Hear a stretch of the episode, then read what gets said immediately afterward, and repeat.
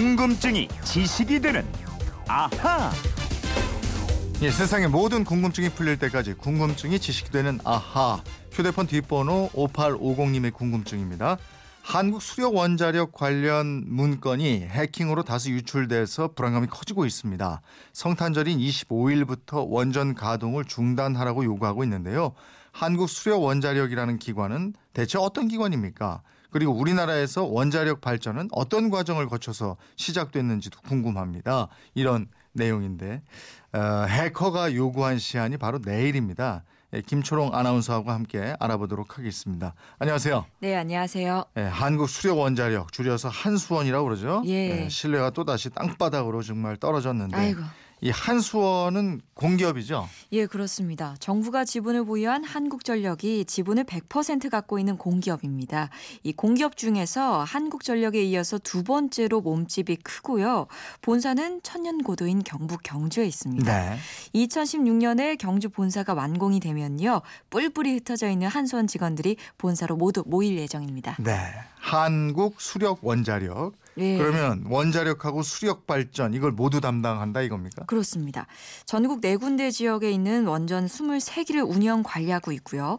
화천 수력, 춘천 수력 등 모두 10기의 수력 발전소도 관리하고 있습니다. 아, 수력 발전소도 10기나 되는군요. 예. 이 수력으로는 전력을 얼마나 생산합니까? 그러면? 수력 비중이 낮습니다. 한수원은 2014년 상반기에만 8만 6천 기가와트 시 전력을 생산했는데요. 이 중 원자력이 96.7%, 수력이 3.3%입니다. 음. 수력도 한수원 사업의 일부지만 비중은 높지 않습니다. 네. 한수원이 예전에는 없던 거고 생긴 지가 그리 오래되지 않았다 이렇게 알고 있는데 예. 어떻게 해서 생긴 회사예요? 이 한수원이라는 회사가 생긴 건 2001년 4월입니다. 정부의 전력산업 구조 개편에 따라서 한국전력에서 분사 나눠졌는데요. 당시 한국 중부발전, 한국 남부발전 등 다섯 개의 발전 자회사들은 화력발전이나 열병화 발전시설 운영을 나눠 맡았고요. 이 한수원이 유일하게 원자력 수력 발전 시설의 운영권을 독점하고 있습니다. 네. 그래서 이게 덩치가 한전 뒤를 이을 정도로 크군요. 예. 이 한수원이 어떻게 생겨난 회사인지 이제는 알겠고 그 우리나라에서 원자력 발전 이거는 언제부터 시작된 거예요? 시초를 따지자면요. 1950년대 이승만 정부 시절로 거슬러 올라갑니다. 1953년 미국의 아이젠하워 대통령이 원자력의 평화적 이용을 위해서 국제 원자력 기구 IAEA 창설을 주장하면서부터인데요. 이에 따라서 우리나라는 1956년에 미국과 원자력 협정을 체결하고 이후에 IAEA 회원국으로 가입합니다.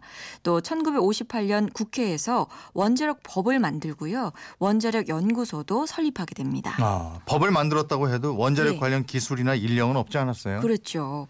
그래서 당시 문교부에 원자력 과를 만들었고요.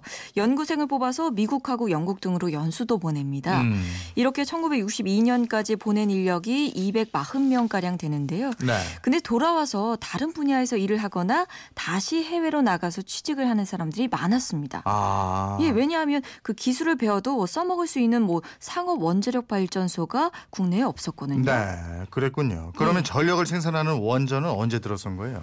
우리나라 최초의 원전이 고리원전 1호기인데요. 부산 기장군 고리에서 이 1호 원전 기공식을 가진 게 네. 1971년입니다. 음. 1956년에 원자력 협정을 체결하고 기공식을 갖기까지 무려 15년이나 걸린 겁니다. 아, 그런데. 우리나라 최초의 원전이 고리가 아니라 예. 수도권 그것도 서울과 인접한 곳에 세워질 뻔했습니다.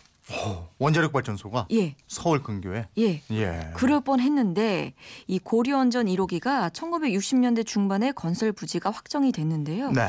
당시 후보지로 거론된 곳이 모두 세 곳입니다. 음. 하나가 당시 동래군 월레리였고요.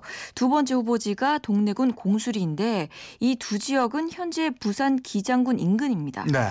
그리고 세 번째 후보지가 행주대교 북단인 행주산성 부근 지역이었어요. 아?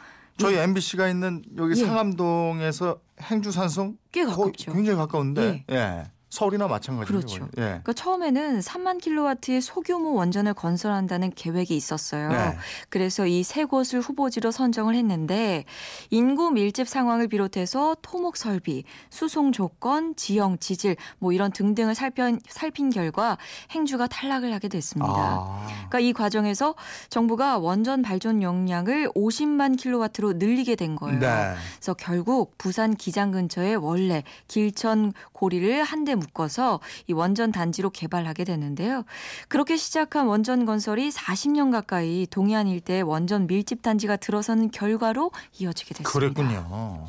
이 만약에 국내 최초의 원전이 고리 1호기가 아니고 예. 서울 근교에 이게 저 만들어져서 행주 1호 음. 이렇게 됐다면 국내 원전 역사가 또 많이 달라졌겠네요. 그랬겠죠.